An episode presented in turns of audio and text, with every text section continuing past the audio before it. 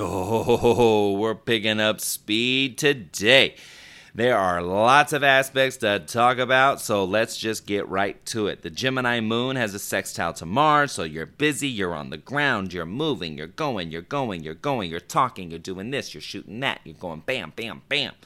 There's a sextile to Chiron. Woo, you got you're a little nervous about something. You're just like, ooh, a little bit, little twinkle in your toes, a little butterfly in your stomach, just kind of like, ooh, I don't know, I don't know. Can I really do this? Are you sure? Should, should I really do this? Uh, I don't know. Yes, maybe. And the answer is, of course, yes, you're going to do it.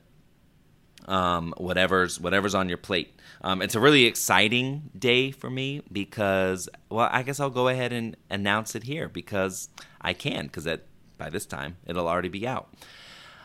Uh, yours truly is sitting on the board of a new nonprofit organization that is centered around dance in the southern Santa Barbara County area. And today's the announcement.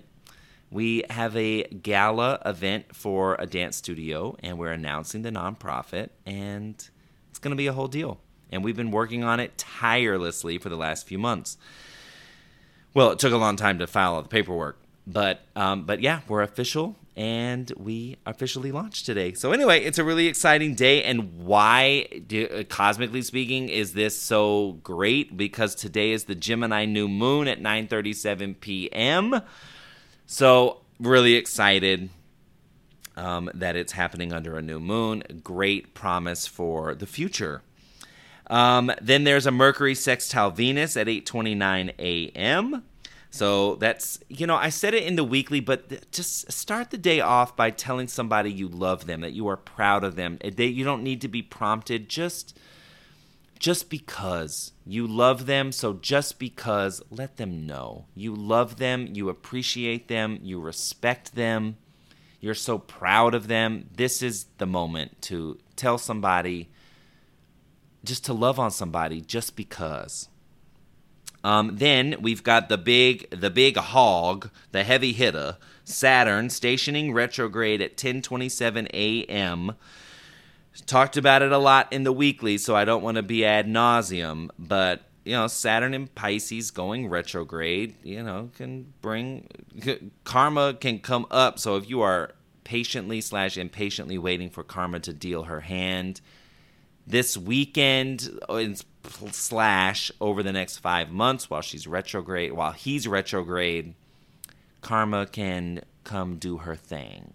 Okay, um, but it can be a slam dunk. It can. It is pressing pause on creative projects. It's it's pushing.